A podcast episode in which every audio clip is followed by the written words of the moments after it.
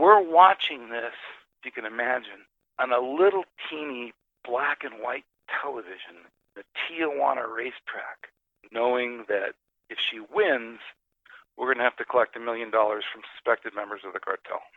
Welcome to Points Taken, a podcast about sports and sports betting and the people that make them interesting. I'm Brant James.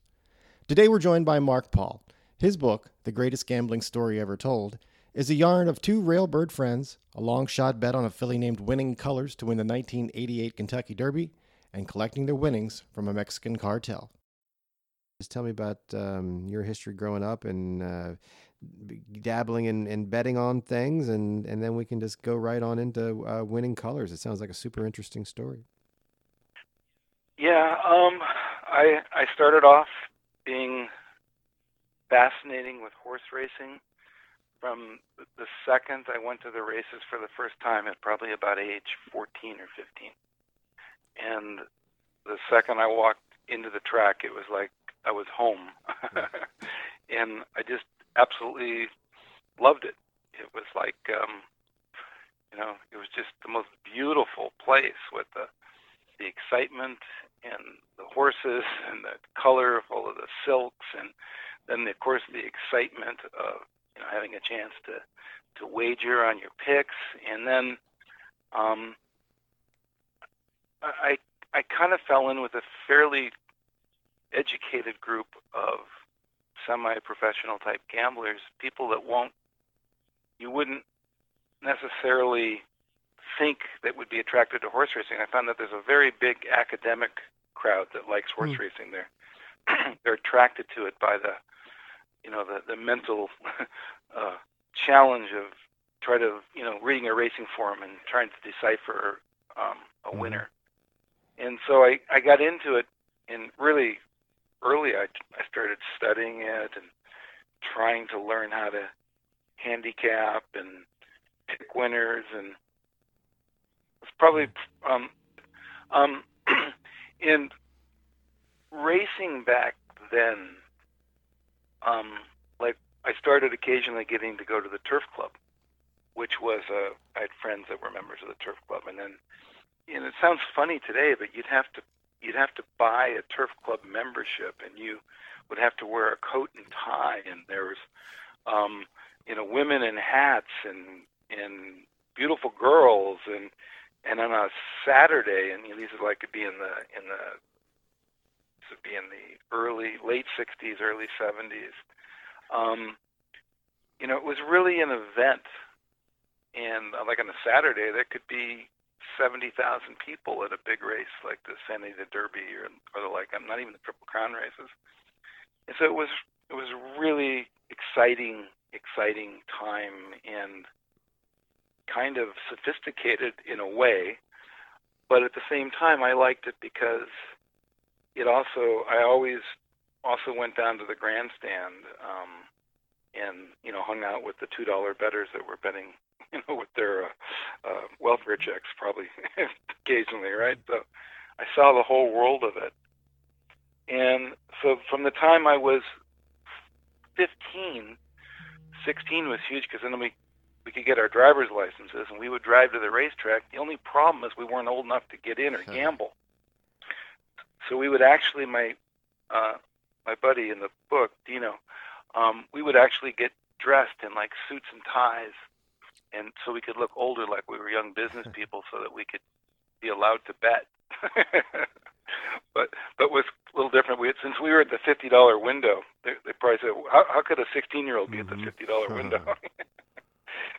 so you know, so we just we loved it, and then um, I had a few interesting adventures. Um, when I was 20, I took a year off and went sailing oh.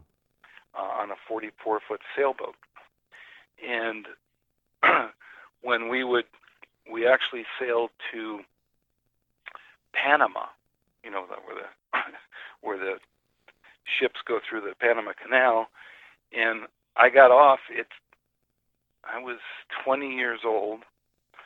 I'm six foot three, blonde, blue-eyed Norwegian guy, and the only way I can get to the racetrack in Panama is alone because my friends won't go with me. Uh, and I'm I'm on a bus like a city bus. You can imagine how I stood out as a towhead surfer looking guy at six foot three on a bus going to the Panama City racetrack. That was colorful.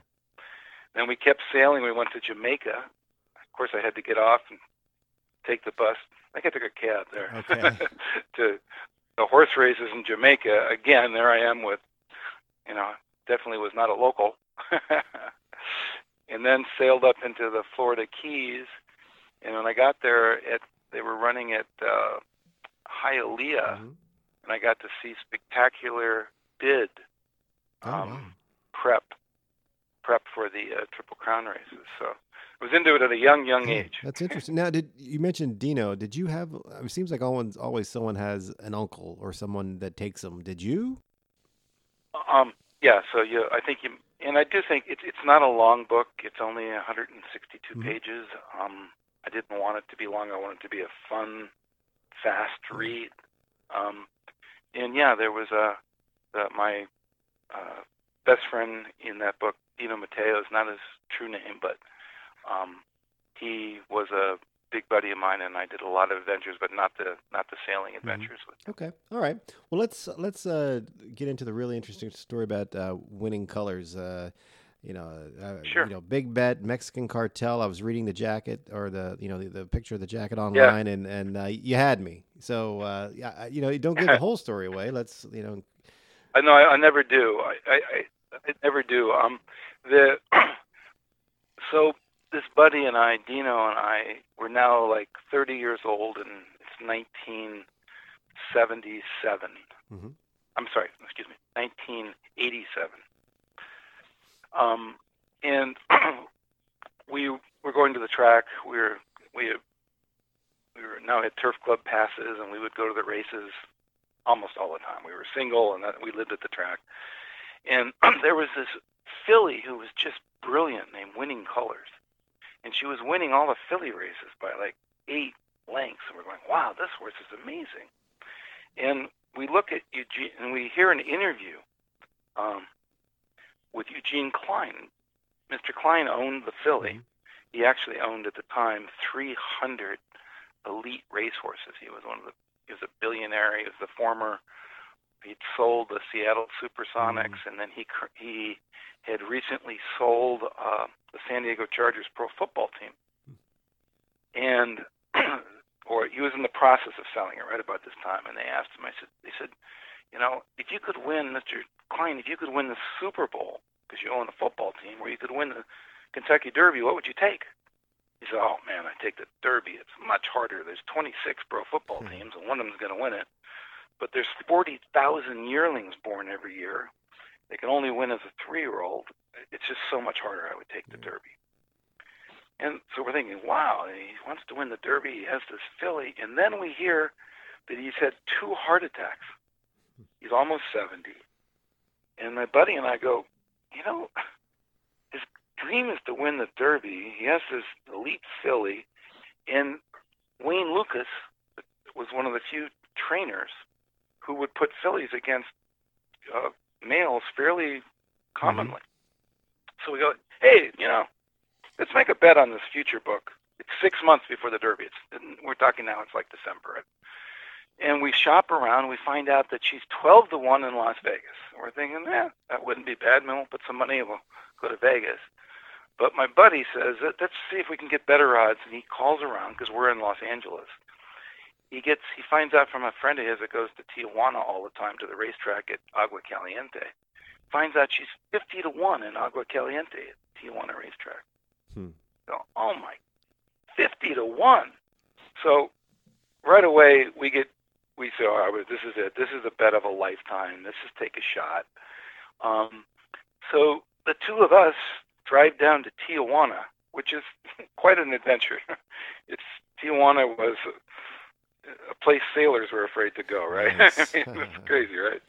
Uh, yeah, um, we go down there, and we put five thousand dollars to win on her, about five thousand, um, six months before the race, and locked in fifty to one. But you know, we're going all right. What are really the chances of us cashing this bet? A filly had only won the Derby twice in 114 years.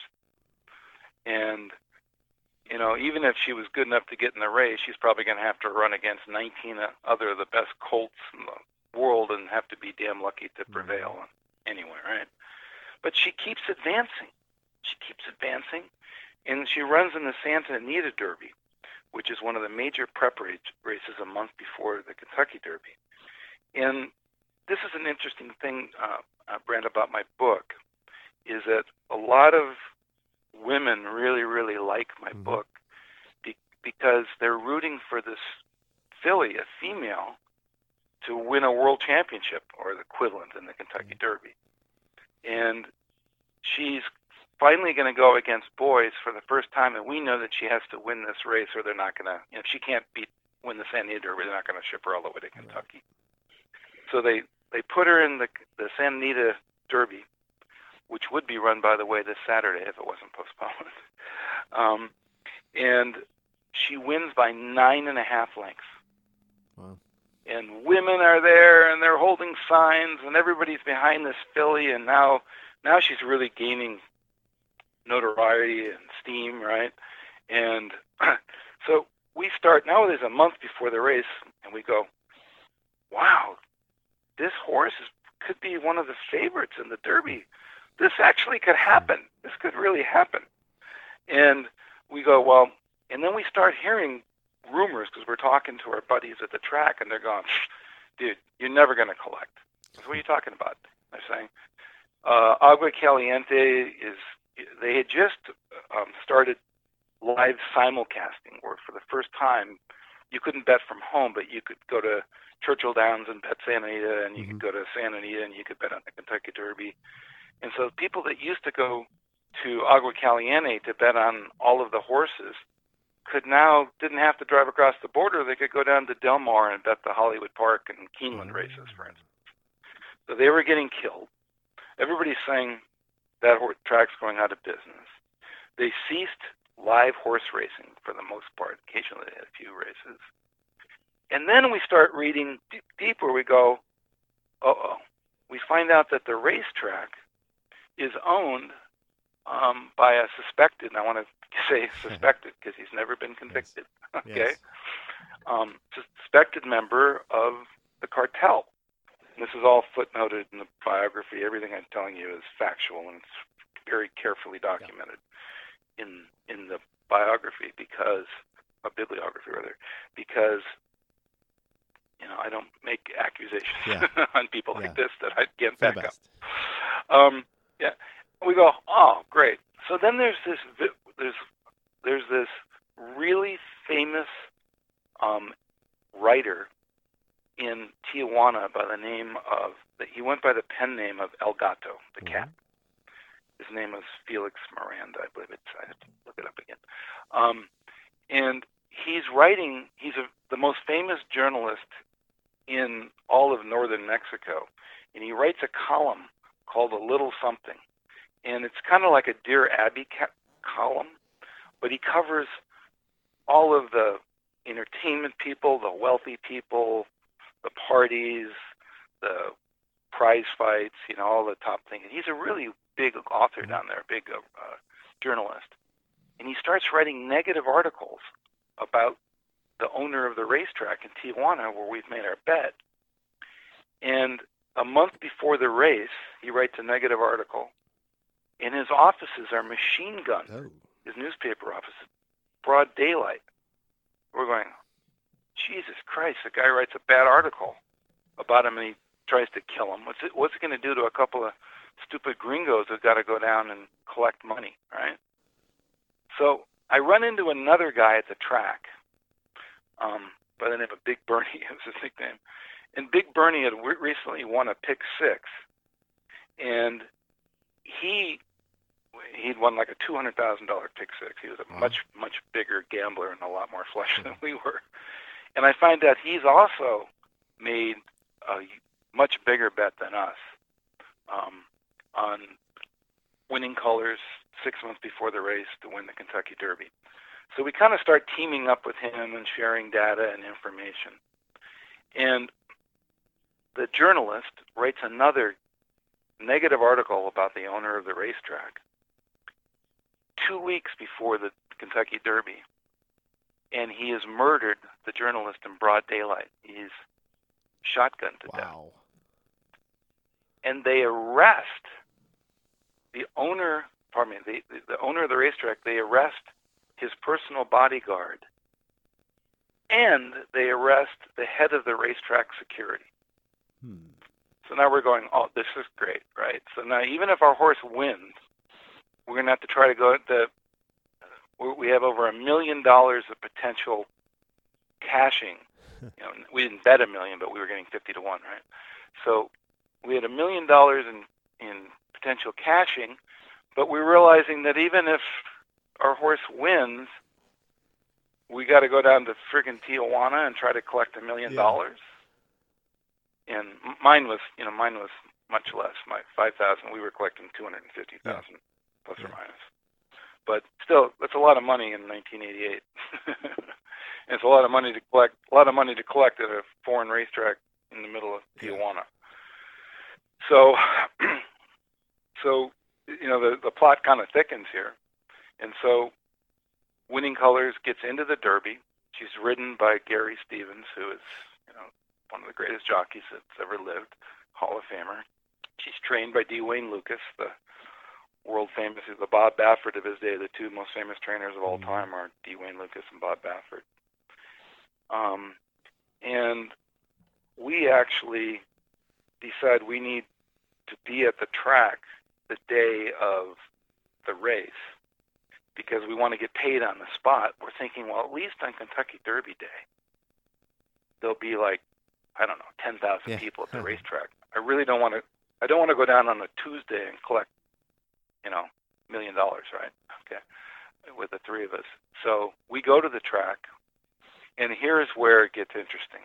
Um, I don't. My everybody knows that Winning Colors wins the Derby, and by the way, it was a photo uh, photo finish. You could tell she'd won, Yeah. but it was it was. It, if you get a chance, go to YouTube and watch Uh-huh. the race. And imagine you're stand. Imagine, imagine Brant that you're. You have a million dollars to collect on this filly. She opens up in the top of the stretch by six and a half Mhm. lengths. And then one of the favorites, 49er, comes charging at her, and it, you just know he's going to nail her at the end. You can just, you just can Yeah. see it. Because that was winning colors uh, tempo was to, to go out fast, as I recall. Yeah. Yeah, she was. She had more speed. She was like almost. I hate to say it, like ruffian, Mhm. but she, she just never had been headed in a race, and she was just blazing early speed. So she opens up, and then it's a desperate photo, and we're watching this. If you can imagine, on a little teeny black and white television, the Tijuana racetrack, knowing that if she wins, we're going to have to collect a million dollars from suspected members of the cartel. So you're like, we won, we won, And- Eh, we won. Yeah, and uh, so the more exciting, so the funny thing is almost the more exciting part of the story is not just like a Disney story where the horse wins and everybody lives happily ever after, is what happens to us. That's the part I'll stop Uh-huh. now. Where what happens to these guys and the adventures that they have going forward trying to collect. Interesting. Well, I'm confident that you made it out of there, um, unless something really weird happened. That's what everybody says. Everybody says, "Did- "Well, did you get the money?" And I go, "You got to read. Exactly, but but I don't. I have no idea where the other guy is, so I'll, you know we can leave that a mystery. But uh, speaking of which, I was I was checking it out as of the recording of this. Um, you're number one Amazon uh, on the Amazon list uh, for sports gambling books. Congratulations on that. I'm proud to say that it's number one in horse racing, which is not too difficult to do, unfortunately. I'm number one in sports gambling. I've been as high as number one in all gambling books. Uh, it kind of you know goes up and down.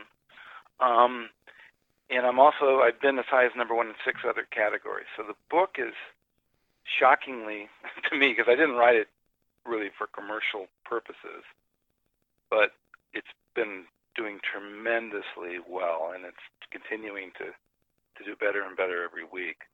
Um, and then another interesting story. Um, you know, you you heard about me because of that press release, Yes. right? Well, you might. The press release is kind of funny in a way, right? Because I talk about a, all the new the new gambling movies that are out, but then here's a gambling book. Well, the, within five weeks of me writing the book, and mind you, I'm a first-time author. It does help probably that I live in Beverly Hills and my neighbors are in the are in the business, right? Um, yeah, but um, it got optioned for a a, ser- a possible series or Oh. movie, probably a series. Within me, within five weeks of me writing the book, and a almost a year before it was actually Oh. published. Oh, who's who would produce? It? Would it be you know Netflix or? I, I I don't really want to.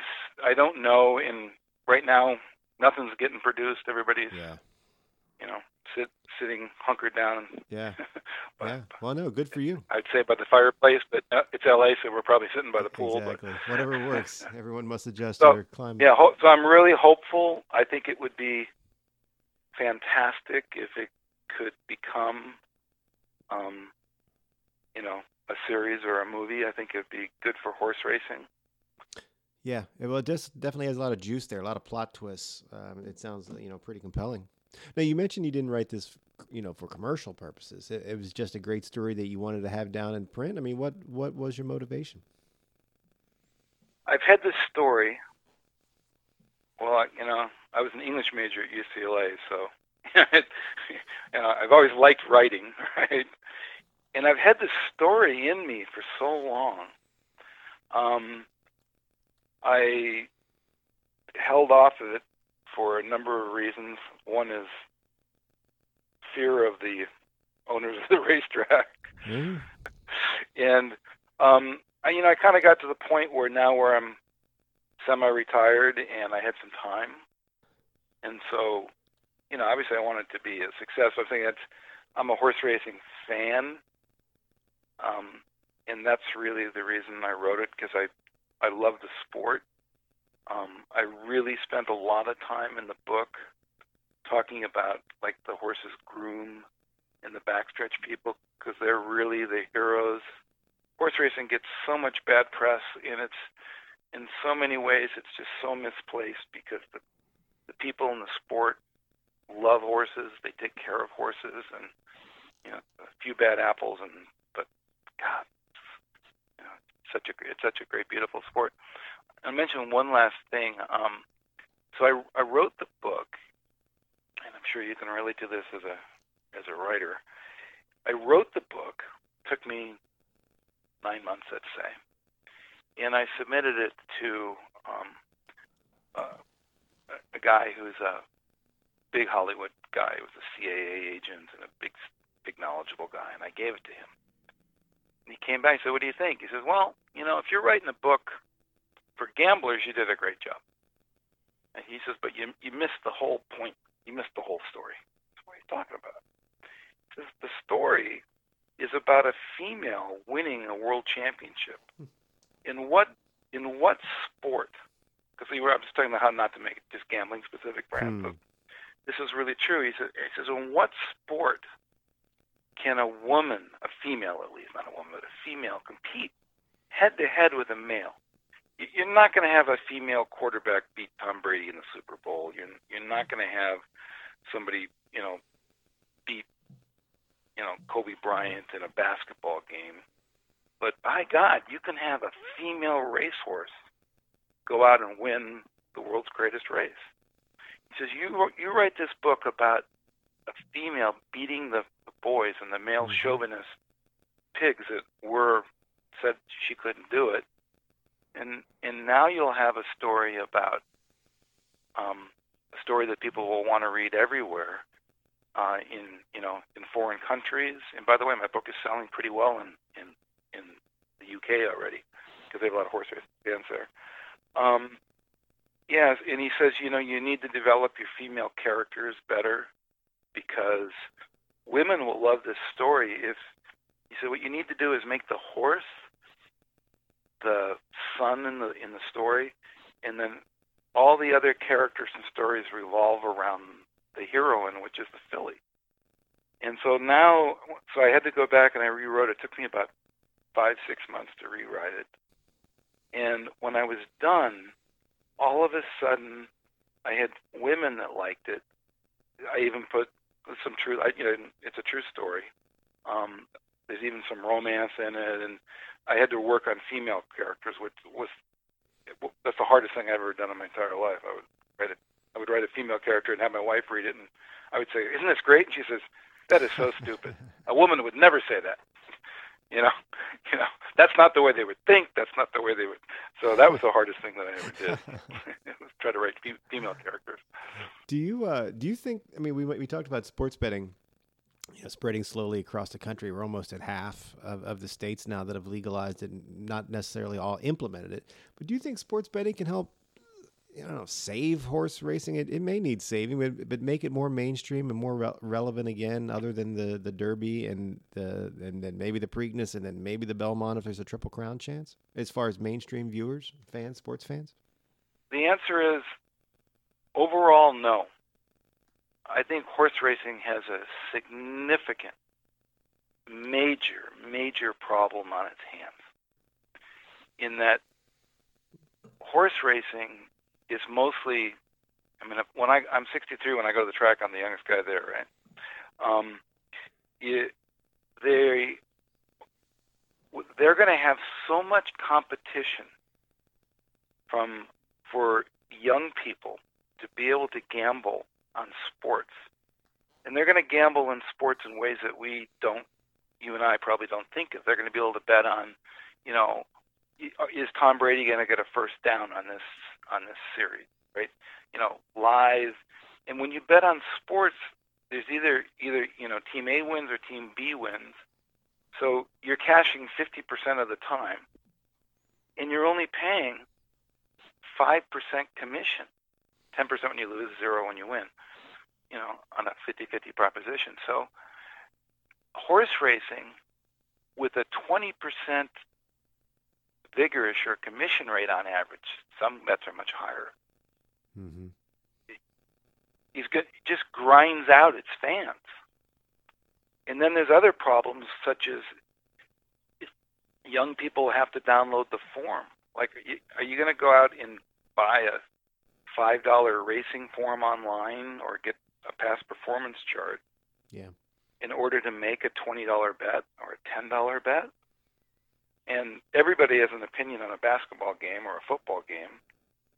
It doesn't take much, but racing, you know, you have to download the form and be knowledgeable. Mm-hmm. So I think horse racing is in a world of hurt um, going forward if they don't change the way they do things. They need to give free past performances, and they need to lower their commission rates dramatically. And so, on the other hand, I don't want to be doom and gloom. I think that there will be crossover, and I think that big, big races and big racetracks mm-hmm. um, can can thrive. Look at the way they do it, uh, like in Hong Kong, Shatin. Um, they only race there, I I'm no expert there. I believe they race only on the weekends there, and they have huge pools and huge, um, you know, amount of amount of money wagered. Um, so I think that like the Kentucky Derby and the Triple Crown races and the big races of the year, the Breeders' Cup, can do really, really, really, really, really, really well. Um, however, I think that the days of having lots of little racetracks small racetracks are are over. I think we're going to have probably just you know a major racetrack in the West Coast, and then a major racetrack in the Kentucky area, and then a major racetrack in Florida, and a major racetrack in New York. And I just don't, I don't see, I don't see how how they're going to be able to survive having too many small racetracks because the it's going to have to be an event, and it will be online and it already is. I mean, what I think about 80, 85% of the betting handle is typically bet online now. Wait till everybody in the world has online accounts and bets on their mobile devices. Yeah, very true. Very true. It's definitely skewing that way too. I, I was thinking, what a great time for you to have this book out from just the topics you touched. The the Derby should be coming up. it's going to be September now, and sports betting is is sprouting all over, and it, it's still going to be a big thing. You know, once COVID nineteen is you know hopefully soon in, in our past, and we're all set.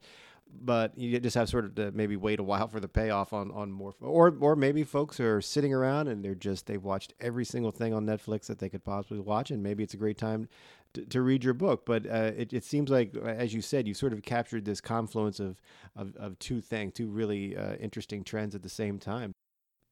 It's interesting to me, Brent. Um, you know, I expected to sell to the horse racing crowd, but you know, my my two biggest categories of book sales. One I kind of expected a little, which is true crime, uh, which is a really big category. Oh, yeah. A lot of I sell a lot of people interested in true crime, but this is, you know, a little twist, but you know, it's got a true crime element to it. Uh, but the area and the other area that I sell, my number one seller in books, which I didn't anticipate, is sports biographies.